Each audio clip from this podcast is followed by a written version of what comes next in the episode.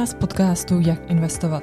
Jmenuji se Lenka Šánová a mým dnešním hostem je Olga Tričková, sběratelka umění, galeristka a investiční expertka pro současné umění.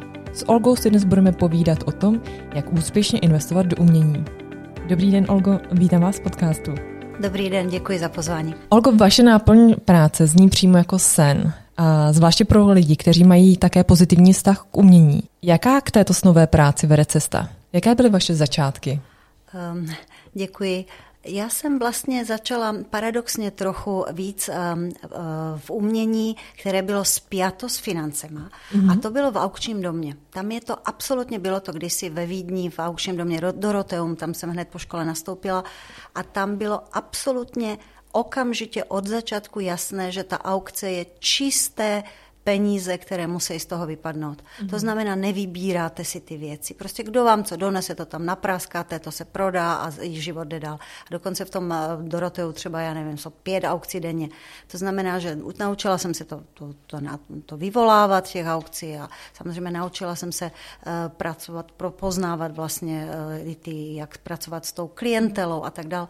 Ale samozřejmě mělo to obrovská, absolutně to bylo daleko od toho, co jsem si představovala, že budu sedět s umělcem a pohovoříme a potlacháme a zamyslíme se, tak to bylo nula. A já jsem si řekla, přece jenom chci zpracovat s uměním tak, že si ty umělce vyberu, budu za ně ručit, budu vědět, proč je chci zastupovat, budu jim vědět, proč jim chci pomáhat a já chci mít takovou galerii. Tak samozřejmě, že nebylo to špatné v tom Doroteu a byla to obrovská škola a v Rakousku a bylo to takové skutečně jako sofistikované, ale potom jsem přijela do Prahy a vlastně jsem se rozloučila a založila si vlastní galerii, mm. kde už vlastně jsem pochopila, že koho chci vystavovat, proč ho chci vystavovat, proč mi na něm záleží, proč jsem autentická, když si myslím, že, anebo když třeba o něm mluvím.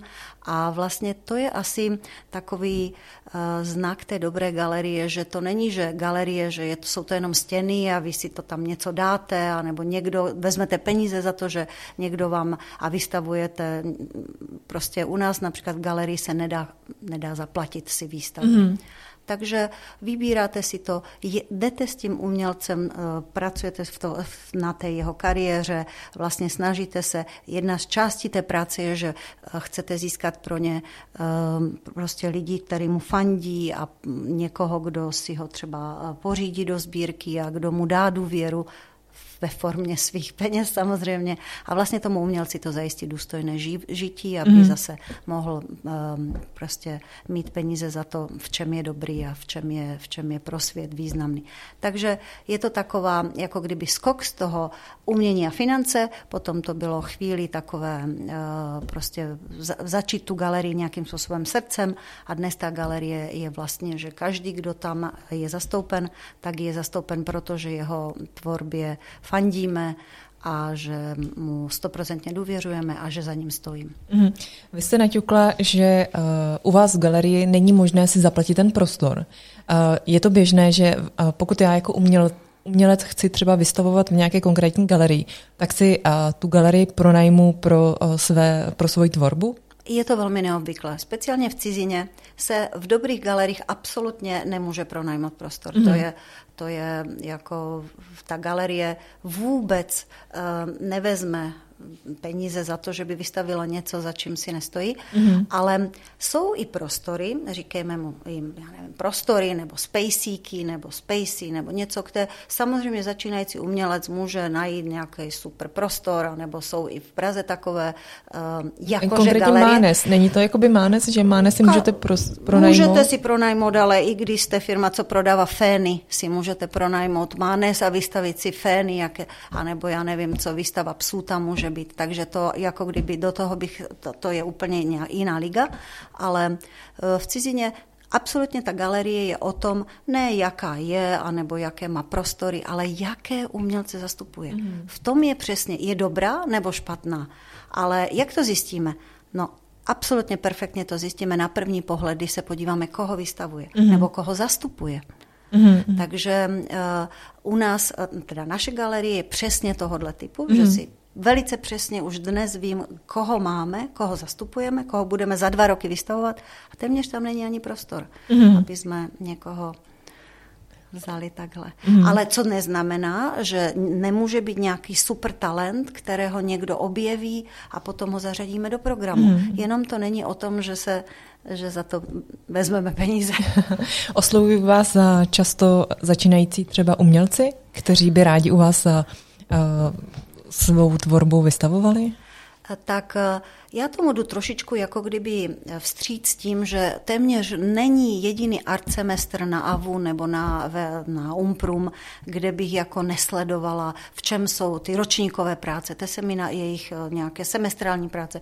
Sleduju si speciální ateliéry. Eh, na, na, třeba na tom AVU miluju eh, žáky Petr Boka, nebo absolutně mi je blízké žáci a škola nebo ateliér Josefa Bolfa. To už vím, že je to vlastně taková trochu figura, trochu taková určitá bolest v tom, nějaký temný proud, všechno, co, dejme tomu, ve mně rezonuje a mám mm. ráda. Neznamená to, že nejdu do jiných ateliérů, ne, ne, člověk není líný, musíme jít do všeho, ale zvláštní radost a chvění uh, uh, pocituju, když vstupuju a těším se na ateliér někoho.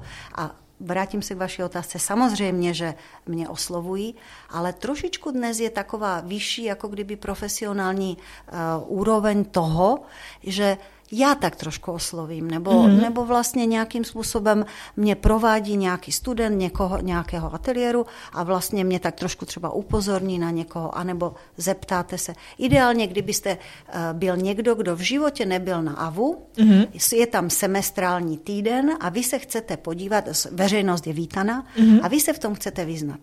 Tak byste si vzali, buď mě byste oslovili, anebo já ideálně bych vzala ještě nějakého šikovného mladého studenta, kterého tam znám, a on by nám řekl, On by nás porovedl po těch ateliérech a řekl by nás, tenhle je v tom, tenhle je výborný, tenhle vám se něco bude líbit, ale dostanete te insight informace mm-hmm. a e, takový způsob, který vždycky jako kdyby je výborný, je, že vlastně tím, že zastupujeme autory jako Petr Bok, ten bude mít třeba za měsíc výstavu na solovou opět a on vede sám ateliér, tak jeho se vždy zeptám, kdo je takový, kdo tobě se zdá bezvadný. Mm-hmm. A nemusím, nemusím s tím souhlasit, ale vždycky mě zajímá, v čem ten vlastně ten pedagog, který ho učí, připravuje ho na cestě umění a na, připravuje ho na to, jak bude umělcem, v čem on řekne, že je to úžasné, anebo není úžasný, anebo v čem se mu zdá zajímavý, v čem mm-hmm. je jiný než ostatní. A to okamžitě se vám tak poskládá, teď se vracím k tomu, že jste tam úplně poprvé v životě, mm-hmm. že najednou po tom eh, dnu, co jste na tom AVU, třeba se mnou, když mě oslovíte, že jestli bych vás negajdovala tam, tak potom jednom dnu si okamžitě spojíte dejme tomu, už budete vědět, že takové čtyři jména se tam, se tam objevily, to, co mm-hmm. se vám líbí, protože není možné, že se mi nelíbí nic. Jdu tam s tím, že třeba ne figura, ale třeba nějaká silná abstrakce, nebo nějaká socha, nebo něco.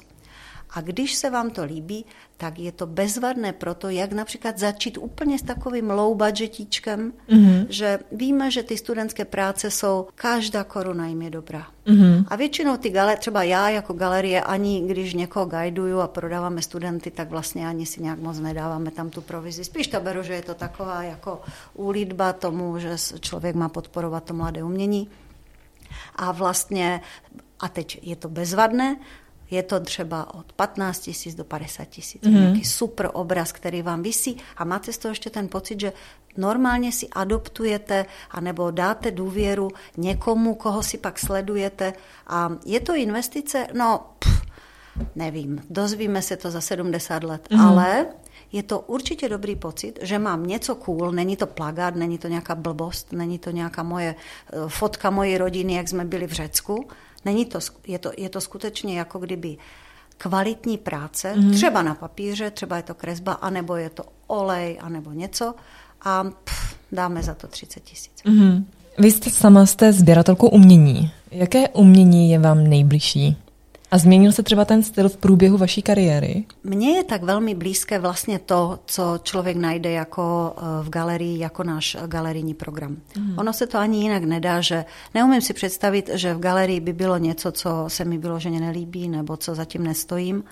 A když si člověk třeba projde i já moji sbírku, ale vlastně to neříkejme tomu sbírka, jsou to vlastně věci, které mě potkávají cestou a přirozeně mě začínají, um, začíná spolupráce vždy tím, že člověk vlastně se natchne pro nějakého umělce a vlastně ho podpoří. Mm-hmm. Takže vlastně mi v bytě vysejí věci, samozřejmě od umělců, které zastupují a které točíme v galerii jako galerijní program. Ale potkáváme nové umělce, jak v poslední době vlastně uh, přicházíme s programem, který um, vlastně vkládá do normálního programu uh, berlínské autory, slavné, některé mladé, některé už zavedené, nebo londýnské autory. To znamená, že ta sbírka se tak pomaličky formuje, že se tak jako kdyby doplňuje mm-hmm. a doplňuje se vlastně Eh, tak úplně na, přirozeně tím, co ta galerie jako kdyby objeví někde a přinese do Prahy. A je to vlastně, ehm, když se ptáte konkrétně, co se mi líbí, tak celoživotně jsem měla velký vztah k figuře a k figurální malbě, ale takové, bych řekla, eh, je tam vždycky takový určitá nějaká, nějaký takový temný jako připravujeme se na období temna, nebo mm. takový jako kdyby spodní proud, nebo ty figury jsou takové podivné. Hledáte za nima takové, je, je jen tetovaný, nebo je zraněný? Nevíme, mm. je to trošku něco modrého na těle. To znamená, že vlastně něco tam je a to mě vždycky fascinuje, ale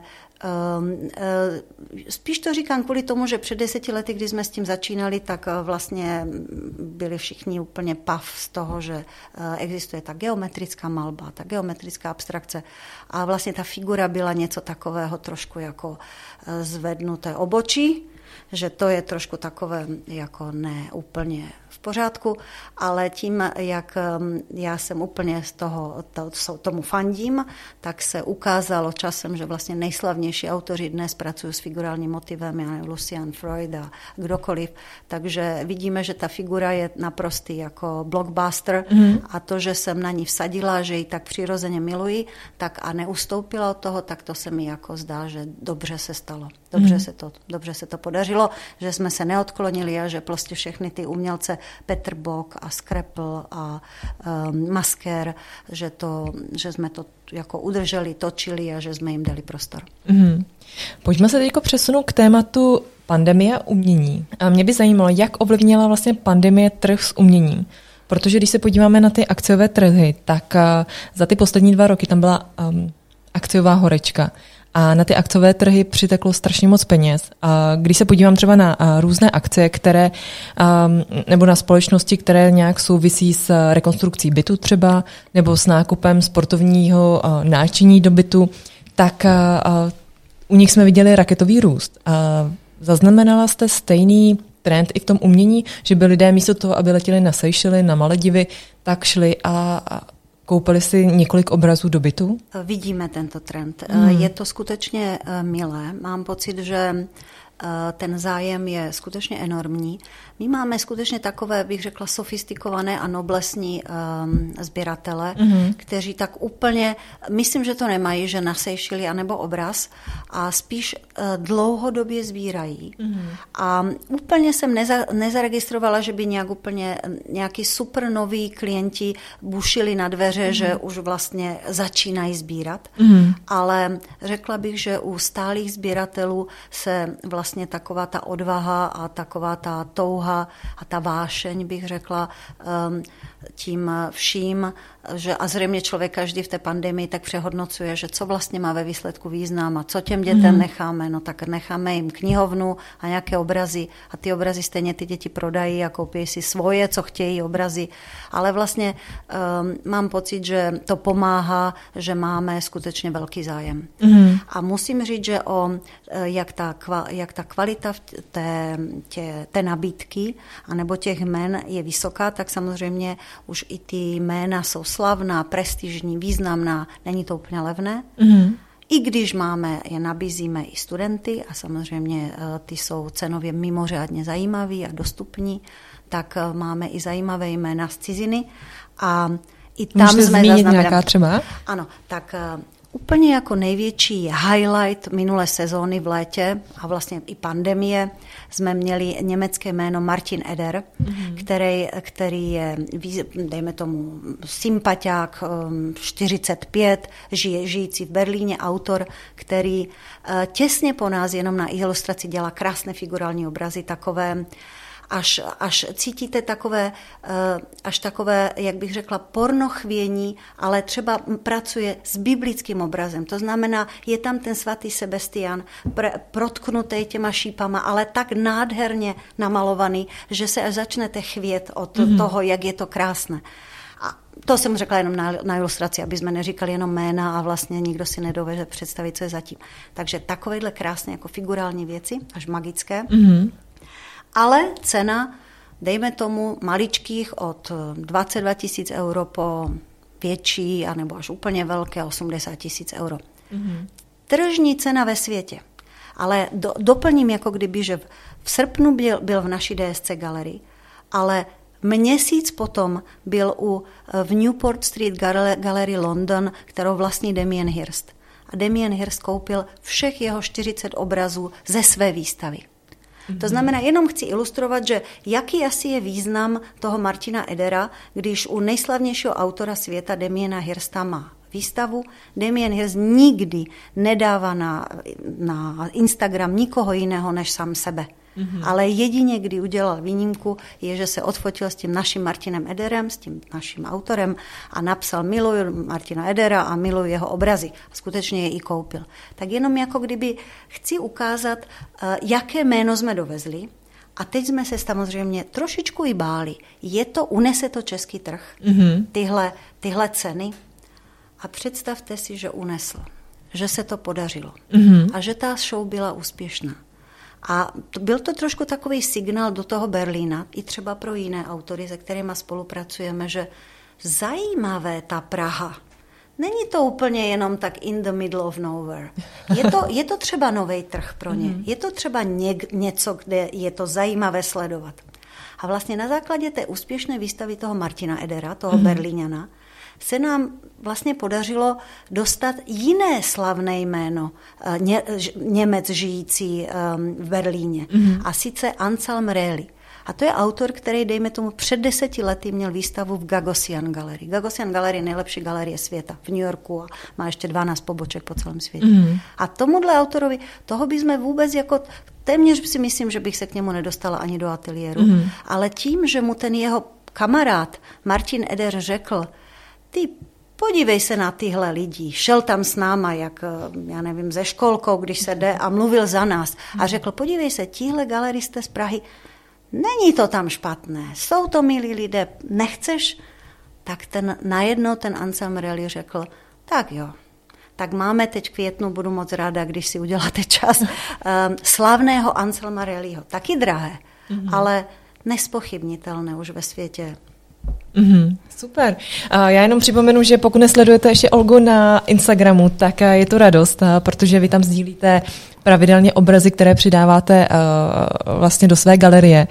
Takže určitě, pokud jste občas aktivní na Instagramu, tak olga.trčková Olga Trčková dohromady. Olga Trčková dohromady takže určitě se na Olgu podívejte. A máte pocit, že třeba teď je mnohem jednodušší uspět eh, eh, v tom umění než před x lety právě díky eh, sociálním sítím? Protože mně přijde, pokud je člověk schopný, tak díky počtu followerů třeba na Instagramu, tak ten člověk o sobě dá víc vědět a i ta úspěšnost pak toho umělce je počítaná i podle počtu followerů, třeba konkrétně na tom Instagramu? Myslím si, že ne že je to milé, když někdo umí komunikovat na tom mm. Instagramu, ale vůbec neznamená, že někdo může být super kvalitní i je autor a nemá tolik sledujících a mm. úplně po, jejich, po jeho věcech uh, všichni touží. Někdo, to je přesně tak, jak někdo, když je milý a šarmantní, tak jestli prodá víc, anebo se mu víc daří, ještě co je to prodat, anebo se mu daří. Nebo daří je, že musí mít výstavy v muzeích. A mhm. to uh, počet sledujících absolutně není důležitý, kolik mm. má. A ty muzea absolutně se nad tím nemůžou řídit. To znamená, to je všechno takové... Um, je to milé, že ho zjistíte, že, že ten svět je propojený. Já ten Instagram uh, vítám a můžu se díky němu dozvědět třeba o autoru, o autorech galerie, která je v New Yorku a normálně bych ji musela navštívit nebo nějak složitě hledat jejich web stránky mm. a nějak se tam dlouho prostě proklikávat. Takže ten Instagram je bezvadný jako zrychlení, ale moment úspěchu bych s tím ne, asi ne, nevázala nebo mm. asi bych nehodnotila. A vy jste uh, spolumajitelkou vlastně DSC galerie s partnery Petrem Šecem a Edmundem Čučkou. Četla jsem, že chcete být nezávislá a tak nečerpáte žádné granty. Uh, co to vůbec obnáší vést galerii? Jak je to biznisově náročné, zvláště v době, kdy třeba vzniká jedna galerie, galerie za druhou? Myslím, že je bezvadné, že vzniká jedna galerie za druhou. Že dokonce to by, jsme se, by člověk si měl říct, že to je asi zle, a já si vždycky říkám, že to je strašně dobré. Mm-hmm. Že ta jedna galerie za druhou, vlastně každá něco přinese. Každá, eh, ono se trošku začínáme pomaličky, ale to je skutečně velice pomaličky blížit. Jak v New Yorku vlastně máte ten štverec, kde máte na té jedné ulici třeba 45 galerií. A vy jdete, vyjdete, vyjdete, zase jdete do jiné, každé jste pět minut.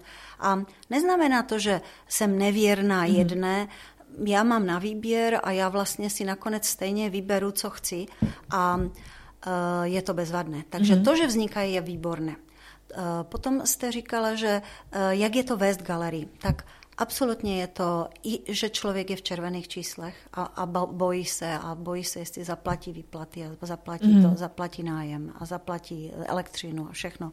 A na druhou straně zase je to ta... A přesto musíte dělat výstavy, které některé jsou, víme, že budou uh, hluboce um, neziskové, nebo téměř bych řekla hluboce ztrátové. Mm-hmm. Protože ranujete galerii, vy ten nájem musíte zaplatit, ale když se neprodá nic, tak vlastně jste v mínusu. Mm-hmm. Ale musí se to udělat. Mm-hmm. Tak jsou výstavy, které děláme, já nevím, třeba Petr Bok, to je Jiří Petr Bok, to je autor, kterého máme rádi a zastupujeme, a jeho žáci.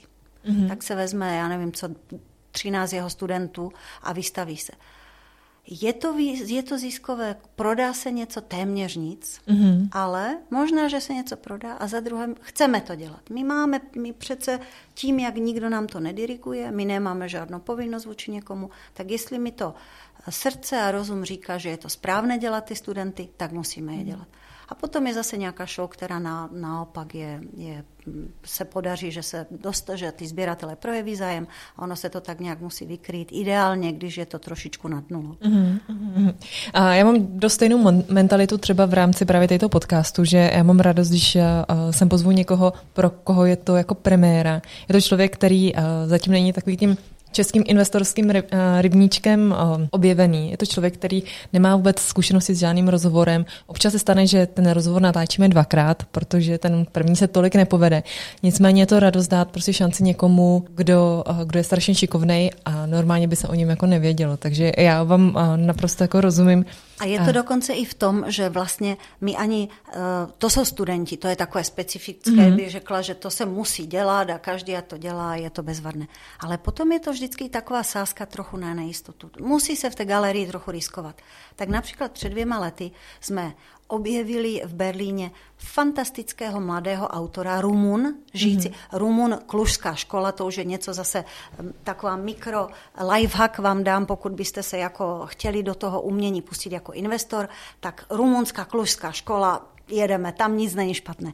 A on už se mu podařilo přestěhovat se do Berlína, tam byl uh, asistentem Adriana Geniho, Připomenu, to je ten slavný Adrian Gene, který prodal obraz v Sotheby's za 8 milionů euro, tak to byla jako velká věc. Samozřejmě na to, že byl Rumun, dnes už je slavný, ale kdysi nebyl, tak to byla jako velká věc. A tenhle kluk se od něj trhnul, už nechtěl být jeho asistent, už chtěl pracovat jako na vlastních věcech a, z, a dělá fantastické, takové až surrealistické, plastické krajiny, mm-hmm. uh, obrazy. Mm-hmm. A teď ale přivez ho do Prahy, kde ho v životě nikdo neslyšel, tak co s tím uděláme? Tak mohlo se stát, že nic a mohlo se stát, že nakonec jsme ho přivezli a řekli jsme jméno a nikdo, když třeba řeknete, já nevím co, um, kterékoliv jméno, které máme v galerii, Krištof Kintera nebo kdokoliv, um, Tippelt a tak dál, samozřejmě, že každému hned zapne, kdo to je, protože jsou to známá jména, ale tohodle Norberta Stefana nikdo neznal.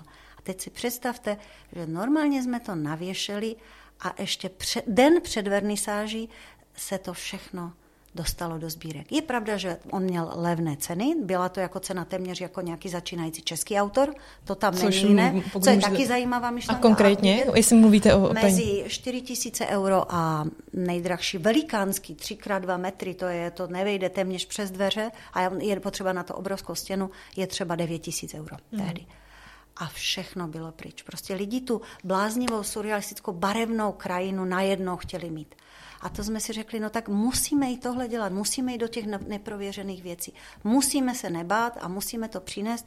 A vlastně je to ta současná německá malba. A proč by český sběratel nemohl mít tyhle eh, prvky ve své sbírce? A vlastně se to ukázalo, že to je dobré. Teď z hodou okolností jsem vyskočila z galerie, jak jsem šla za váma a instalujeme už jeho druhou show.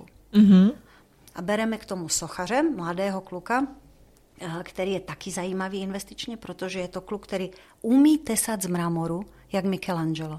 To nikdo dnes neumí. Každý odlévá tu sochu nebo mm. něco. Ale on normálně si objedná ty kostečky toho uh, krásného italského bílého mramoru vytesá je a skutečně z toho vytesá nějaké a má takový zajímavý přístup, že to je klasická nějaké torzo nebo nějaký kus uh, hlavy, ale je tam takový maličký contemporary moment. Tak třeba má leukoplas nebo uh, má žvíkačku a nebo něco. Takže je tam taková, jak ta současnost je do toho vložena, do toho kvazi Michelangela, mm-hmm. takovým jako zajímavým způsobem. A tohodle kluka z toho Berlína jsme teď spojili s tímhle Matoušem Halšou, s tím českým sochařem, co socha, který z hodou okolností dokonce dokončil AVU a teď se začal studovat ve Vídni u Hajmo Cobernika, slavného autora, který je úplně z toho pav, že někdo v dnešní době umí sochat, mm-hmm. takže uh, bude tam určitě úspěšný. Tak tyhle dva kluky, toho mladého Berlíňana, anebo Rumuna žijícího v Berlíně a tohodle, co socha, mladého,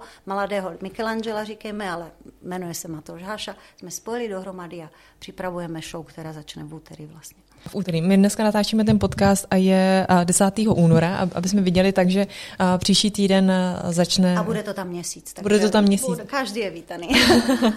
Super. A pojďme se teď přesunout k tématu, jak úspěšně investovat do umění protože já bych chtěla, aby tenhle podcast byl věnovaný vlastně lidem, kteří si investují třeba do akcí, do krypta, do nemovitostí, ale s tím uměním ještě nemají žádné zkušenosti.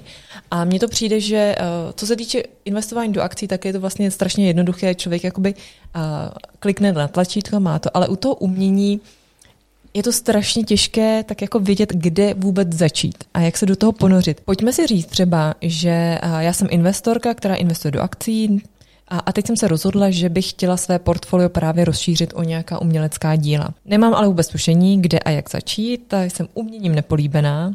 A vlastně pojďme si to ještě rozdělit třeba na dvě kategorie. První je, kdy já mám pouze 50 tisíc na nějaké to umělecké dílo a, a na tu druhou část, kdy mám 5 milionů. Tak aby jsme vlastně... 5 milionů nebo, nebo milion, veme, uh, pojďme si ten, pět. Pět, pět, pět, až se můžeme rozšoupnout. Tak a mě by zajímalo, jak uh, tyhle dva typy lidí, co byste jim doporučila? Kde vůbec začít? S čím začít? Um, víte co, úplně jim, bych jim doporučila na začátku, a bude to znít jako strašná blbost a klíše, ale Měli by to mít rádi, mělo by se jim to líbit. Takže ono se to říká, že prostě kupujte očima, ne ušima a ušima znamená, že vám sto poradců něco říká, ten je, ten je známý a ten je slavný a ten bude růst, hlavně ten bude dobrá investice.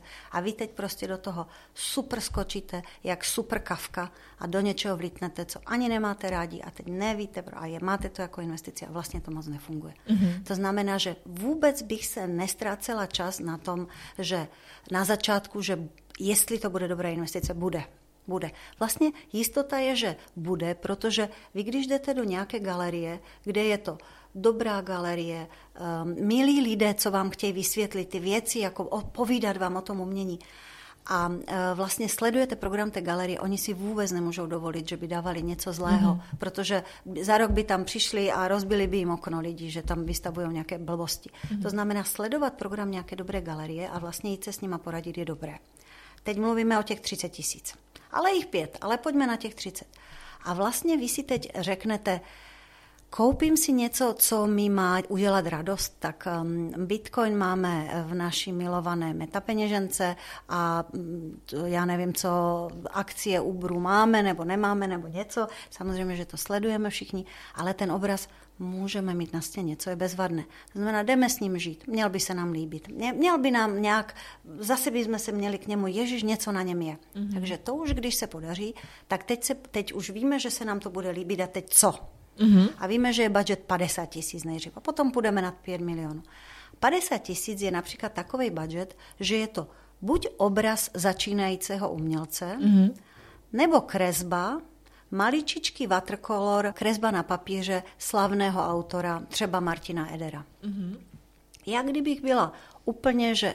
A předpokládejme, že se mi líbí i mladý autor, a líbí se mi eh, Martin Eder, kterého osobně prostě mi všechno v, v těle říká, že to je to, co, to, co je moje estetika. Mm-hmm. A teď vlastně si přemýšlíte, tak je to, chci, to, chci si to dát domů, anebo chci mít jenom takovou maličkou krásnou věc, která má hodnotu, tak já bych si třeba řekla, chci podpořit mladého autora. Mm-hmm. Víc by ve mně ten pocit té takového dobra, že dělám dobro, něco někomu pomáhám, chtělo zvítězit, tak bych skutečně šla do té galerie a zeptala, máte nějaké studenty? Mm-hmm. A já bych řekla v naší galerii, no jasně, máme, máme třeba, máme rádi Jirku Černického, kterého zastupujeme a je to jeden z našich jako nejprestižnějších umělců, mm-hmm. tak z jeho ateliéru tam mám čtyři studenty, kdy každý z nich má něco bezvadného od obrazů po sochy mezi 20 tisíc a 45.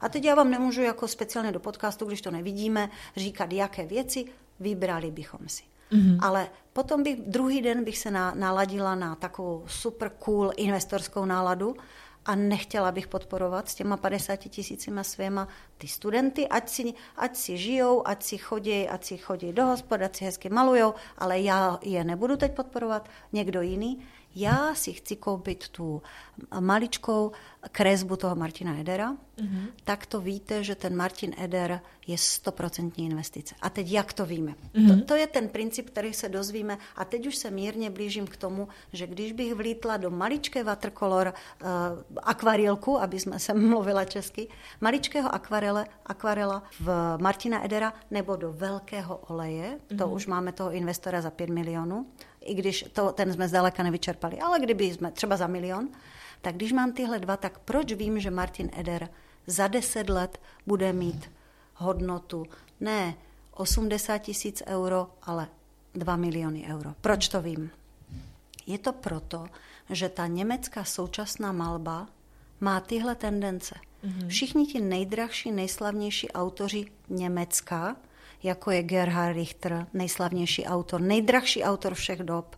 Já nevím, celá ta garnitura toho Kippenberger a Messe a kdokoliv. To jsou, to jsou ti, co už je uh, Albert Olen, to jsou ti, co jsou dnes už za milion, ale ještě před pěti, deseti lety jsme je mohli koupit za 50 tisíc euro a 100 tisíc euro. A jenom proto, že ta německá malba je ve světě všude strašně respektovaná. Mm-hmm. Ona prostě udělá tenhle skok. Mm-hmm. Že když už je autor, v německý autor, dobrý v téhle cenové hladině, v těchto galeriích, díváme se, v jaké galerii. Je v Eigen Art galerii, je v König galerii, Ježíš v nejlepších galeriích. Tak to jsou ti, co přesně pro mě udělají ten skok z těch 50 tisíc euro na 2 miliony a z té maličkého akvarele, akvarilku, který si koupím, zase násobně to skočí. Takže to je taková úplně jako kdyby um, dva, dva myšlenkové proudy mm-hmm. a vlastně um, Vůbec to nemusíme jako kdyby, dnes si nedáme ten návod, ale dnešní jako naše povídání jenom vede k tomu, že těch cest je to tolik. Mm-hmm. Jak, jak vlastně investovat. A s, vždycky s tou galerií nebo s tím galeristou se dá o tom mluvit. Mm-hmm. A ten galerista například, já ještě mám velmi ráda, když se mě lidi zeptají, no a co vy sbíráte, milá paní, když tady tak mudrujete, že do čeho já mám dát své peníze, tak do čeho dáváte vy? A já řeknu, já se vůbec téhle otázky nebojím, naopak jsem za ní ráda, protože ten galerista a já třeba tak trošku signalizuju svým sběratelům tím, že něco kupuju za vlastní peníze, že tomu věřím. Mm-hmm. Že svoje peníze jsem do toho dala, tak to není jako vyhazujeme je do záchodu, je splachujeme, ale vlastně Podívejte, já svoje jsem dala, dejte i vy.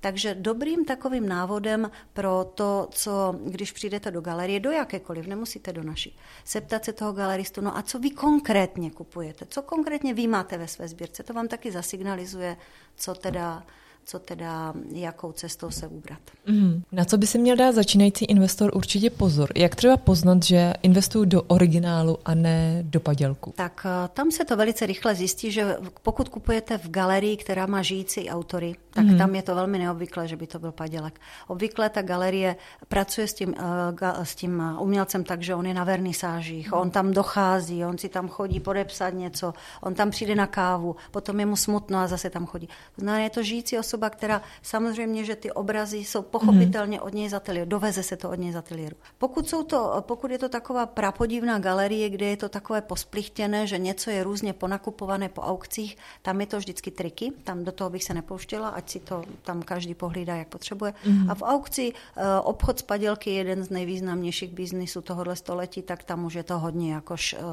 bych řekla, shady. Takže tam bych, eh, ale to už jsou věci sto let staré. Každý, kdo kupuje něco starého, musí vědět, že je velká pravděpodobnost, že by to mohlo být padělek. Mm, mě ještě v souvislosti... Ještě omlouvám se, takže vedu, vedu to k tomu té pointě, že výborně to současné umění má výhodu, mm. že vlastně ne, neupadnete do, nebo neskočíte do padělku. Omlouvám se, zapomněla A pokud jako začínající investor ještě něco, na co bych si měla dát jako uh, rozhodně pozor. Třeba když se vrátím uh, k tomu uh, nějakému investičnímu expertovi, za kterým já půjdu a on mi nabídne nějaké ty obrazy, dá mi nějakou částku, tak třeba uh, je běžné, že mě ten člověk třeba víc natáhne než někoho jiného, že, že už ví, kdo přesně jsem, že, že třeba a jsem člověk, který je schopen za to dané umělecké dílo dát třeba víc než jiný, tím pádem to umělecké dílo Dobrý galerii by se to nemělo stát. Vlastně je tržní cena, Mm-hmm. Vy o jediné, o co boxujete, že jestli se vám podaří u, u nějakou slevu, jako kdyby u toho galeristu, anebo nějak tak si, si trošku... Jako Já jsem četla v nějakém článku, že vy jste ale... říkali, že, i, že se dá vyjednat nějaká desetiprocentní sleva. Někde dá, někde nedá. Někde například uh, už ten galerista ví, že má tak maličko provize. Někde třeba jenom 10% provize u galerie nebo mm. u nějakého autora. Nedá se to, není to vždycky nějaké procento, z kterého je to, není to žádná norma. Mm. To znamená, že někde vám to nedají a někde vám to třeba nedají, protože ten autor si nepřeje, aby se slevovalo, že tohle je prostě jeho cena, ber a nebo nech být, mm-hmm. přijde si proto někdo jiný. Ale vlastně vracím se ještě k tomu, jestli vás někdo, um, někdo jako natáhne, jako kdyby, že přijde, vidíte, že, ví, že jste hezky oblečená a že prostě máte peníze a že se nevyznáte a že vám řekne víc. Tak ono, ta, nemělo by se to stát ta, dejme tomu v, dobr, v korektních nebo ko, ko, korektních galeriích, které se dají vysledovat, které je korektní, která ne, tak uh, vám dají price list a je velmi neobvyklé, že by někdo přišel potom eh, s Fendi kabelkou a jako by se rychle ten, že by tam byli dva a jeden by se dal ten drahší. To je velmi neobvyklé, ale teda téměř si to nedovedu představit. Ne, že téměř vůbec si to nedovedu mm-hmm. představit, ale nevím, jak kdo jiný pracuje. U nás je mhm. to, že je tržní cena a potom máme takové, bych řekla, specifický jako, uh, specifické vztahy se sběrateli, že někdo je náš stálý sběratel a vlastně podporuje tu galerii i v zlém, i v dobrém, anebo koupil něco, co třeba pomohlo té galerii v čase. Tak to se všechno zohledňuje a tím se vytváří ten vztah a tou slevou vlastně vytváříte takový, jako, to je pochopitelné, jak všude, mm-hmm. vytváříte takovou úctu k tomu, k tomu, k tomu klientovi. Dokonce bych řekla, že ty peníze ani nehraje roli, ale víc v tom našem biznisu, v té galerii, se vytvářejí ty vztahy, anebo se uh, ohodnocuje, jaký je kdo uh, milý té galerii a jak moc je váž, si ho vážíme. Čím dřív vás pozvu do, na nějakou novou show. Někdo přijde na vernisáž. Mm-hmm. Někdo, kdo je super, jako kdyby VIP a pro galerii důležitý, ten přijde dva dny předtím na nějaký takový víkend třeba, kdy už máme nainstalováno a ještě to nikdo neviděl. Mm-hmm. A někdo, kdo je úplně jako největší uh, miláček té galerie, který ví, že je to prostě vždycky podpoří tu galerii, jde s tím programem, uh, podpoří ty umělce, tak tomu někdy zavoláme dokonce ještě než, teď už jsme to dovezli, vybalujeme to. Nechceš přijít? Takže podle toho, kdo vám jako, je to paradox, třeba v módě nebo v hudbě jsou ty after party a after, after party a ještě, ještě poslední drink někde. A v tom umění je paradox, že je to den předtím a dva dny předtím. A když jste ještě super VIP, tak ještě čtyři dny předtím. Mm-hmm. Vy jste zmínila, že eh, jsou galerie, které se berou třeba 10% provizi a z té prodejní ceny. Jak Nevím, je to... ne, ne, neříkala jsem, že jsou galerie, které si berou.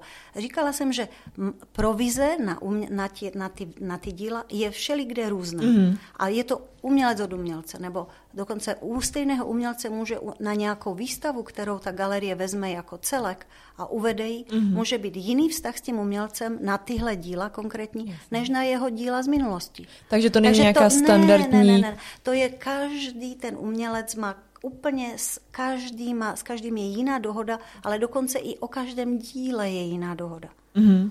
A můžete třeba zmínit u vás konkrétně, jak to je? Tak ehm, Řekla bych, že například v New Yorku je velice standardní, téměř není jiná možnost, než že galerie je 60 a umělec je 40. Vychází to z toho, že umělců je 300 tisíc a galerii je 300. To znamená, že každý chce být té galerii. Hmm. A to, že vás vezmete galerie, to je takový neuvěřitelný, jako kdyby upgrade z toho, z toho, že si to doma děláte někde v garáži a přes večer rozvážíte pizzu, doma si něco machli, jako uh, něco děláte. Hmm. Tak vlastně je to jako obrovský posun, když vás vezme dobrá galerie. Hmm. A nebo i prostě nějaká mladá, jakákoliv. Eh, v Čechách je to obvyklé, že pokud zastupujete exkluzivně nějakého umělce, tak mu děláte katalogy, zařizujete, aby měl výstavu i jinde než u vás. To znamená ve velkých muzeích. Zaplatíte mu to, převezete mu to, zaplatíte katalog. Mhm. Katalog stojí klidně eh, od 500 tisíc do 800 tisíc. Katalog jednoho umělce. Třeba, když je nějaký jako fešácký, může být i maličička skládačka, ta stojí malinko, ta stojí pár tisíc. Ale když děláte jako katalog, který je pro ně významný, tak pokud je to tenhle vztah, mm-hmm. tak uh, ta exkluzivní smlouva je obvykle 50 na 50. Mm-hmm. Ale někdo socha z mramoru, tak musíme ještě odečíst mramor a potom se v nějakém poměru rozdělí to autor a galerie. A je to vždycky na domluvě. Mm-hmm. Takže to není nějak, že by standardně bylo přesně 50 ne, na 50 ne, ne, nebo ne, 40 ne, na 60. Ne, ne, ne. Ale to jsem neměla tušení, že třeba ta galerie vlastně investuje do té propagace toho umělce, že tím pádem umělec už eh, jakoby nemá náklady uh, na to. Umělec posune věci do galerie, podaří se to prodat nebo ne. Potom může mít i jiný režim, třeba když se prodá, eh, prodává si, někdo za ním přijde do ateliéru, tak tam samozřejmě eh, si to prodá sám nebo má dohodu. Vždycky je to o dohodě, která se ctí. Mm-hmm. Ruka podaná je prostě uh, základ. Mm-hmm. A každý si to vyváží podle toho, kolik toho pro toho umělce dělá a jakou, jaký má pocit, že ten umělec je v péči. Mm. Tak eh, nějak se to tak daří, že prostě ty umělci by měli být spokojení, člověk se snaží, aby byli a vlastně to je. Mm. Co se pak děje s těma obrazama, které se neprodají? A lze třeba, že ten umělec pak je zahrnuje do nějaké jako další sbírky, nebo jsou to obrazy, které už pak leží... Do jiné výstavy. Do jiné výstavy, jo. teda do jiné výstavy, nebo... Jasně, jasně, ty obrazy dál žijou, zůstanou v ateliéru, něco si třeba nechá galerie, dál s tím pracuje. A ještě je taková dobrá, jako kdyby dobrý, dobrá poznámka, že lidi tak trochu vzrušuje a musím si přiznat, že i já to mám ráda, třeba když jdu v Berlíně nebo v Londýně jsem někde, tak koupit něco z ateliéru. To je takové, taková trochu nevěra. Taková trošku jako takové, takový poloflirt, polonevěra. Trošku víme, že ten um, umělec má galerii. Tak obvykle vám ten umělec řekne speciálně v cizině, že mm, jasně, můžete ho mít, tady ten, co stojí, ale prosím, dohodněte ty věci z galerii. Tak, to se dohodnete z galerii. To je takový, to, to vidíte, že jako mají dobrý vztah, anebo potom vám to prodá a něco pošle do galerie, maličkého. A Jediné, k čemu to vedu, jako je zajímavé, že měla by být cena a to vlastně se ukazuje, že je úplná, jako kdyby člověk vlastně má zbytečně ten dobrý pocit, že něco tak jako si speciálně lépe pořídil v toho ateliéru, protože cena v ateliéru a cena v galerii je stejná mm-hmm. ku podivu. A to málo kdo ví. Někdo si myslí, že to v galerii koupí eh, za 100 tisíc a u umělce za 60 tisíc. Mm-hmm. Tak není to tak. Obvykle ti umělci drží, nebo to by bylo jedenkrát by to udělali po druhé a jinak by ta galerie jako už se s nima rozloučila, že děkujeme, tak tohle určitě ne.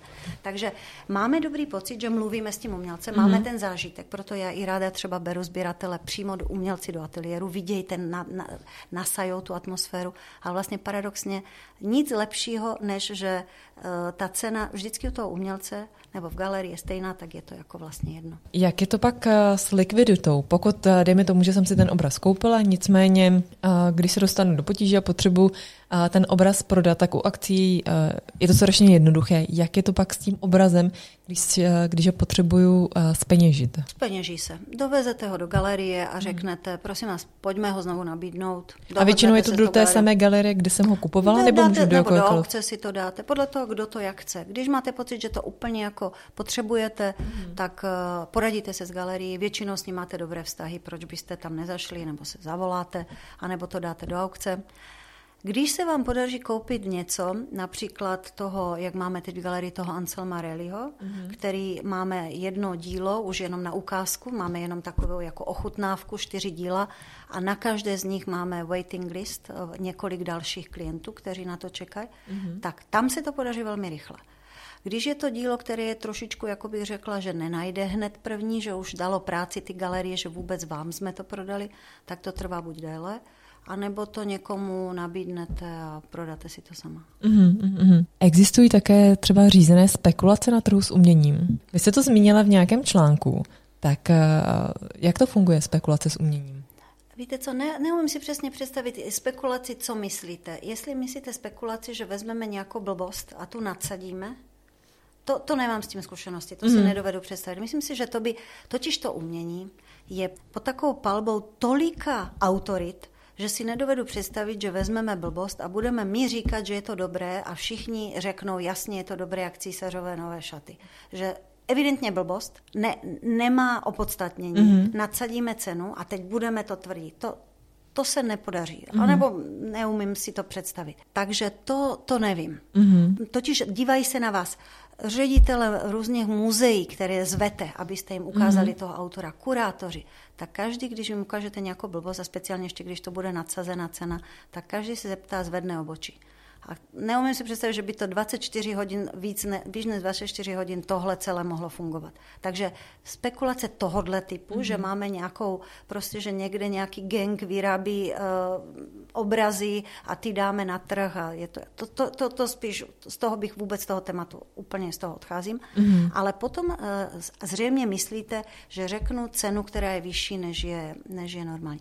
Zase nemá to žádnou z dlouhodobého hlediska, když galerie chce tady být nejbližších, my dvě se budeme nejbližších 20 let nebo 45 let, když medicína bude fungovat 65 let, setkávat a chceme se na sebe usmat.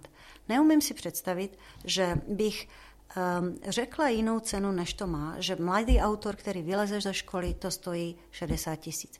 Po dvou letech, po výstavě a jedné muzeální show a nějaké výstavě v Berlíně se to trošičku zvedne třeba o 10-15%. Za dva roky zase, potom se mu stane nějaký obrovský obrat, nějaký obrovský převrat, něco se mu odehraje v životě, stane se člo, pozvou ho na Benátské bienále, nebo Whitney Museum ho stanoví jako kandidáta na nějakou cenu nebo něco, tak tam se může ta cena trošičku zase vyhoupnout. Ale pomaličky tu roste, mm-hmm. protože vždycky tam musí někam ještě růst. A když bychom hned nadsadili, tak kam bychom to potom posouvali nahoru? Mm-hmm. Jenom by to padalo. Mm-hmm. Takže je to i nelogické a vy, my dvě bychom se na sebe už nikdy neusmáli. A to, jako kdyby z dlouhodobého hlediska ta galerie nechce, tak ne, neumí to tak dělat. Mm. Naopak, ona tím sběratelům musí říct, máme teď mladého, kupte ho, je to 4,5 tisíce euro, udělá vám to parádu a za dva roky podívejte, že už ho dáme o 15% nebo za dva o 20% a když budete chtít, tak nám ten váš vrátíte a já ho prodám. A potom to zase vyroste a potom to zase. A tímhle, touhle logikou vlastně se to naceňuje a Musím říct, že prostě kdysi ten masker byl třeba za 80 tisíc a dnes je za 290. A to je mladý kluk, já nevím, kolik mu je, 35 let. Takže není to takové úplně, bych řekla, zlé. Mm-hmm. A když se budeme bavit o, o zhodnocení uměleckých děl, tak s jakým zhodnocením můžu vlastně počítat jako investor a případně a i s jakou, jakým investičním horizontem? Jak moudře nebo hloupě si to vyberete, tak tak se vám to bude moudře nebo hloupě zhodnocovat.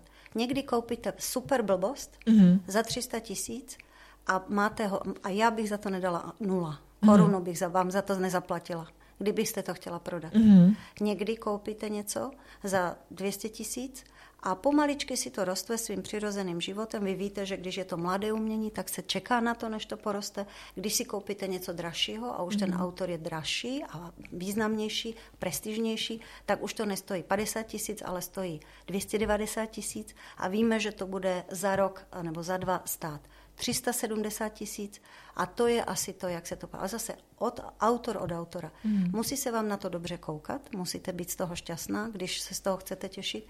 A ta investorská poloha, to je spíš takové radostné chvění by the way. Že mm, mm, kdybych chtěla, mohla bych to prodat a teď už se ten auto prodává takhle a takhle. Eh, děláváme to.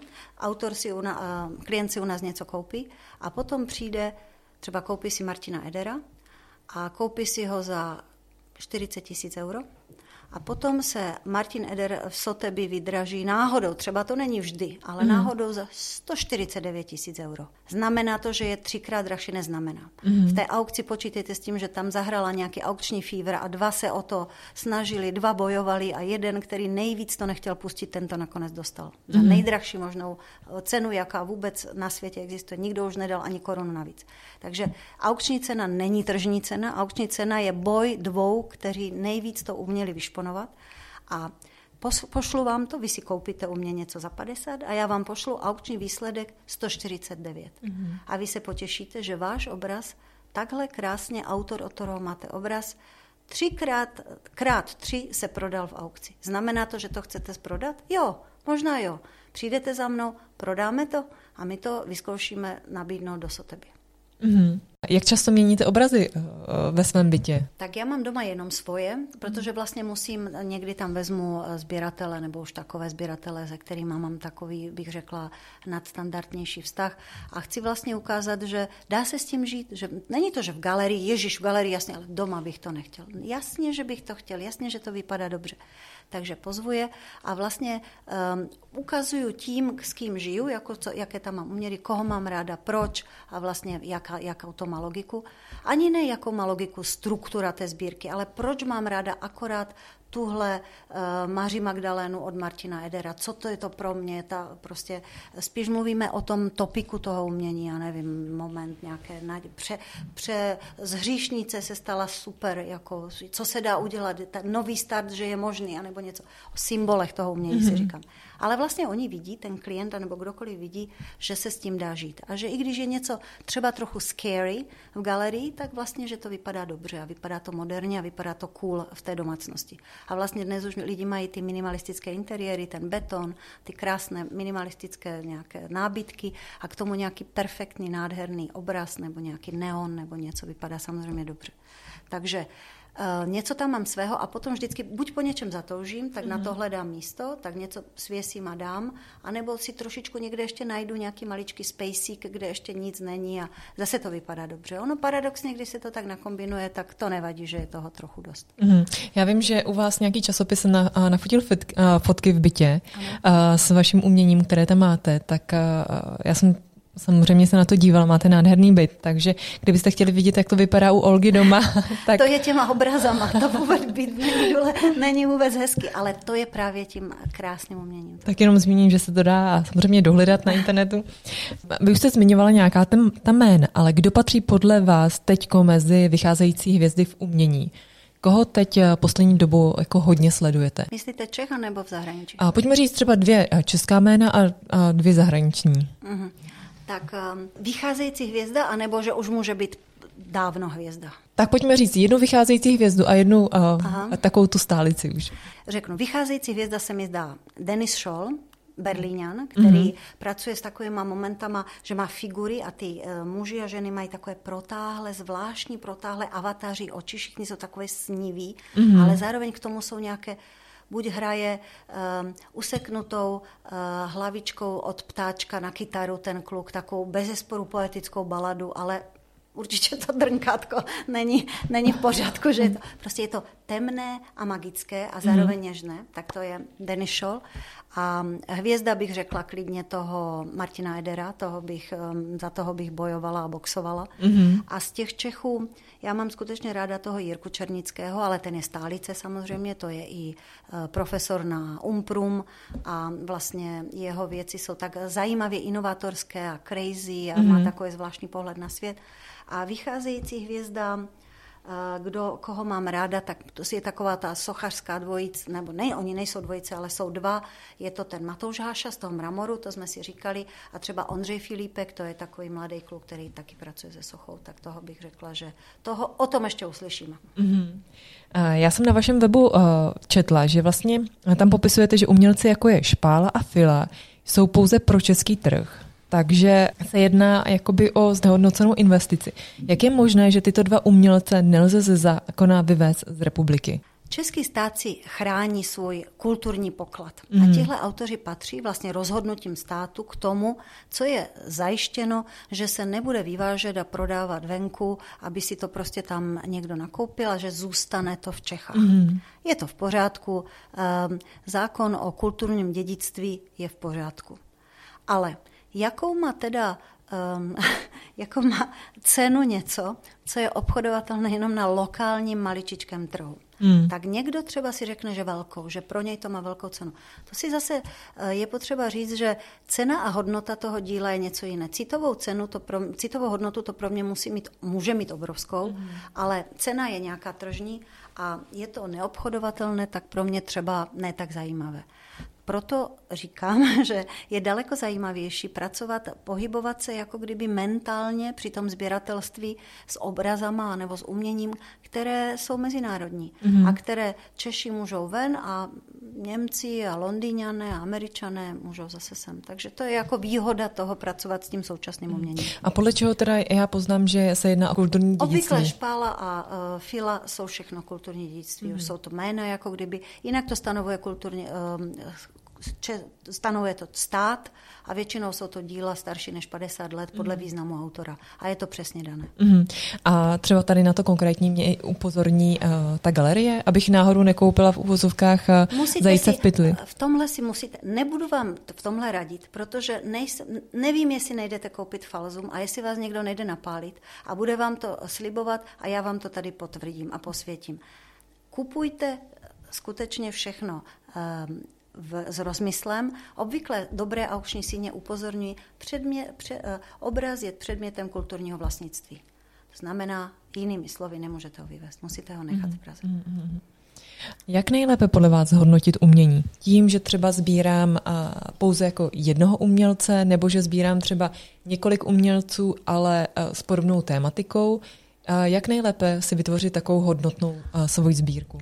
Um, já jsem svého času pracovala na takové, jako udělala jsem si na to i dizertaci na Vysoké škole ekonomické, že těch metod vlastně, mm-hmm. teď to řeknu z legrace, je dejme tomu 724. Mm-hmm. A každá je správně, každá je v pořádku. Vy můžete sbírat správně, jak jste řekla, jenom tematiku ruky. Mm-hmm. Jak jsou tam různé ruce. Vy můžete sbírat jednu generaci. Vy můžete sbírat hloubkově jednoho autora. Vy můžete sbírat jedno, jedno téma. Vy mm-hmm. můžete sbírat nějaký problém společenský, který dává dohromady. To znamená, je jich strašně moc těch, těch strategií. Tak potom se to dá ještě podle toho, že mám budget a jak si ho chci, jak, jak to chci diverzifikovat.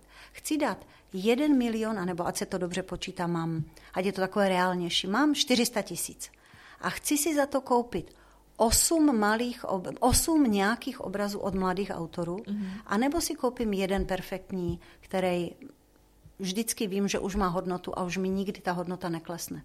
A nebo koupím osm mladých, které jeden může vskočit nahoru a ostat, o ostatních už neuslyším.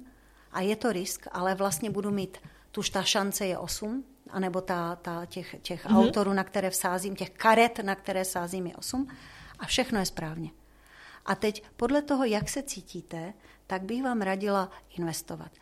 Osobně si myslím, že nikdo nic nepokazí, když má velký budget, dejme tomu 400 nebo 600, vlastně začít koupit jedinečný kus dokonce bych řekla, kupte nejlepší, co je od toho autora. Dejte si s tím práci a schánějte to. Od toho autora nejlepší tohle. Koupit nejlepší obraz z, z výstavy. On není nejdražší. Nejlepší. Mm-hmm. Jak to zjistíte? Poraďte se, co si myslí ten autor, kterého má nejra, který má nejradši. Poraďte se s tím galeristou. Poraďte se, vemte si tam nějakého kamaráda, který taky sbírá, taky pomudruje. Každý ten názor něco znamená a vlastně vy si vyberete. Ale teď se vrátím zase k těm cestám různým. Mm-hmm. Takže my už víme, že to můžeme podle těch různých, jako ta strategie může být podle toho, jak tu sbírku vůbec koncipovat. A není zlé tu sbírku koncipovat, protože vlastně, když nakupujete jenom tak halabala, tak vám vznikne taková skrumáž, která nemá hlavu patu. Mm.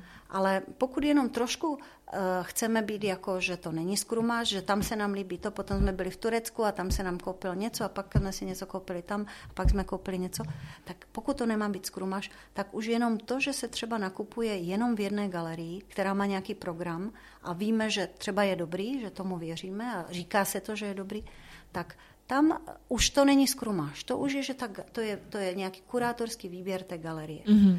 A to je stále ještě to, ta téma. A teď se vrátíme k tomu, to je všechno jako, a všechno to potom skládáme mm-hmm. dohromady. Různě tému a potom, um, jestli teda investujeme milion do jednoho milionového kusu, a mám stoprocentní jistotu, už se to dá určit u toho milionu, že ten autor půjde už jenom nahoru a už jenom nám vyletí, jak třeba ten Martin Eder na 2 miliony euro. Mm-hmm. Už nebude stát milion korun, ale 2 miliony euro, ale počkáme 10 let. A nebo z milionu koupíme, že 100 si dáme na takové mladé, třeba tři mladé podpoříme, potom dáme střední generaci, třeba jeden koupíme srdci nám blízký, něco se nám líbí za 200 tisíc, zbytek třeba se dá do nějakého super mm-hmm. díla, mega díla, které z investorského pohledu, teď neříkám ze žádného jiného, už vždycky bude jenom raketa nahoru. Mm-hmm. Jak vnímáte třeba investování přes platformy, jako je uh, Masterworks? Víte co, vůbec uh, není můj názor důležitý, co si mm. o tom já myslím, protože uh, platformy, které nabízejí umění a takhle vlastně se k němu můžete dostat, vždycky budou a někdo s nima bude pracovat. Obvykle se ukazuje, že aspoň z mé zkušenosti, že je strašně důležitý ten one to one, ten, to setkání se toho sběratele třeba s tím umělcem. Mm-hmm. Ta, ten rozhovor galeristu s, s, se sběratelem, to, že on se natchne, to že, to, že vlastně se k tomu nějak dostane. Ale možná, že fun, že, to, že, že to funguje, o čem mluvíte, ale já mám zkušenosti, že většinou ty věci, co se tak kupují jako eh, jenom na základě fotky a tak mm-hmm. zrychleně a že teď čekáme, že zase to frkneme někomu, tak musím si přiznat, že moc zkušeností s tímhle nemám, ani ty sběratele takové neznám. Mm. Znám spíš takové někoho, kdo se těší, že aha, maluje to ten typl, teď to maluje a jedeme za ním do ateliéru, ten teď tam má nějaké nové věci. Tak mm. jdete, jdeme tak tomu rozumím, že se to tak, ta cesta je pomalejší. Eh, je tam ten one-to-one eh, kontakt, když například v čase pandemie jsme prováděli přes WhatsApp a lidi se z toho těšili, takže vůbec se neofrňuju. Vůbec podle fotografie miluju se natchnout, taky vidíme na Instagramu nějakého eh, bezvadného autora v cizině a hned tam za ním jedeme jenom ten biznis, jako kdyby, mám pocit, že v té galerii má takové svoje opodstatnění. Mm-hmm. Takové bych řekla až tanec s tím sběratelem nebo s tím umělcem, že je to všechno taková synchronizace, má to takovou svoji jako magii. Nazvala se to krásně, vyloženě. Jak, jak jinak lze ještě třeba zapojit eh, nebo investovat do umění? Existují nějaké jiné formy? Já jsem se koukala, myslím si, že třeba žádné jako ETF fondy na umění neexistují, protože tě, ta likvidita tam je jako dost omezená, ale třeba nějaké jiné podílové fondy, které investují do umění. Máte, máte třeba přehled i o jiných možnostech, jak investovat do umění? Mám přehled o tom, že existují ty fondy, ale uh, obvykle se ukazuje, a je to spíš ciziny, a abych, uh, abych se opřela spíš o svoje nějaký takový research, který jsem taky dělala svého času ještě na, na základě své dizertace, Obvykle ty fondy, které s velkým, o, velkým halo v cizině začaly, že nakupují a hledají investory, tak tam nemáte, ten, nemáte úplně ten investor když nemá tu emocionální vazbu s tím obrazem, tak je daleko netrpělivější na to, že teď už je můj čas a už to prodáme. A někdy ten eh, fond neumí tak rychle prodat. A nebo říká ten fond, neblázněte, koupili jsme pod radarem, dejme tomu nějaká 60. léta, výborně, musíme počkat aspoň ještě 10 let, než přijde čas toho prodávat to. Mm-hmm. A ten investor díky tomu, že nemiluje to umění, ale miluje ty peníze, co milujeme všichni, to je v pořádku, ale miluje je daleko netrpělivěji, tak eh, je prostě chce a potom ten fond neudrží tak dlouho tu svoji činnost.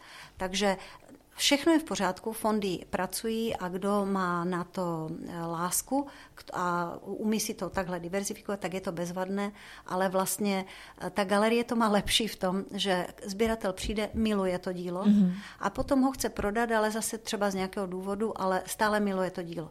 A vlastně ta, s tou galerii se dohodne, jak to dál bude prodávat. Není to tam, že teď je únor, za čtyři roky vyplácíme. Mm-hmm. Mm-hmm. A teďko je hodně trendy, um, jsou NFTčka. A co vy a, a, co vy a NFTčka? No my ne, NFTčka nejenom, že milujeme, my jsme první uh, evropská galerie, která je v meta světě. Ano. Kdo si chce najít uh, DSC galerii NFT, tak tam máme fyzicky vybudovaný dům. Koupili jsme v Decentralandu pozemek před rokem, tam jsme stavěli, tak jak se staví v vzduchoprázdnu. Jo? To jsou víme dnes, že metaprostor jsou jedničky a nuly.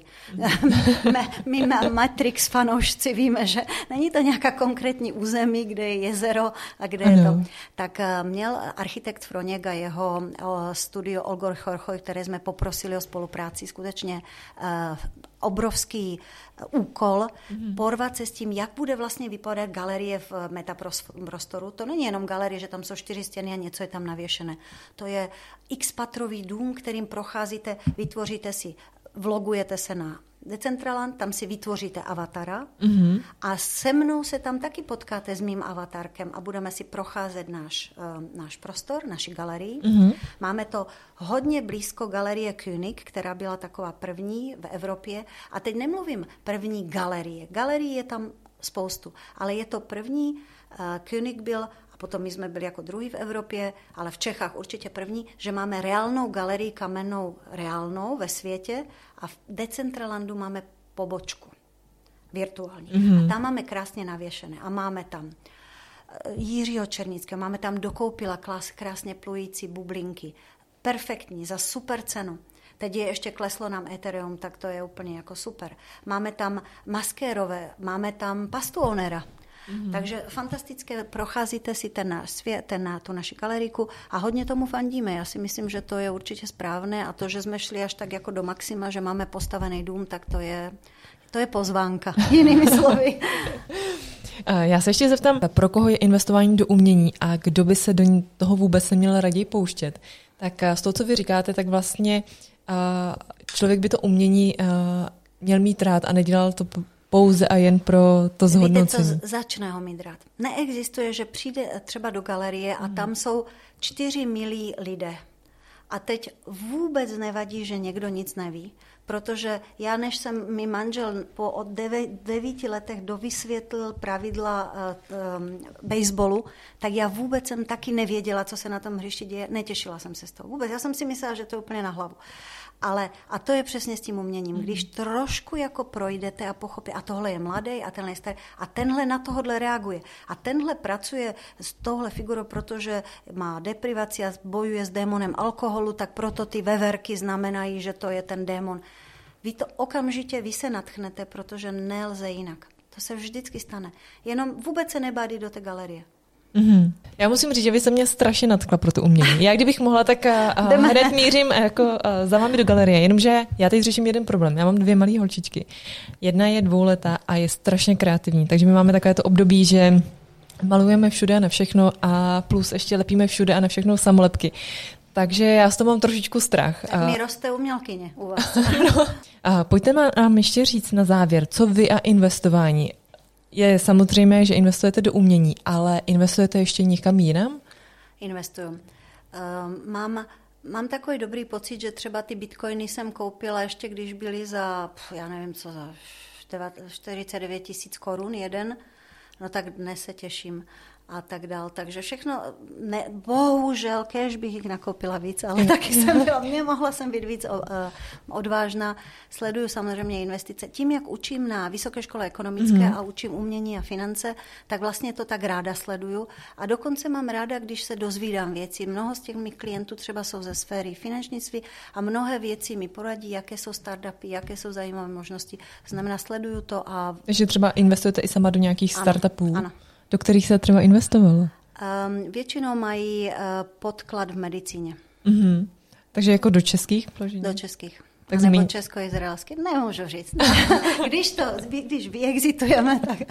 Super, tak uh, Olko, já vám moc krát děkuji uh, za příjemný rozhovor. My, jsme, my se vidíme dneska vlastně úplně poprvé a jsem ráda, že jsme se domluvili i na nějaké offlineové společné akci, kterou plánujeme teď na konec března ve vaší galerii protože a já za sebe samozřejmě komunikace na Twitteru a takhle přes ten mikrofon je fajn, ale prostě poznat ty lidi osobně je vždycky o, o to lepší. Takže já vám moc krát děkuji za rozhovor a budu se určitě těšit na nějakou budoucí spolupráci. Děkuji moc, děkuji za pozvání.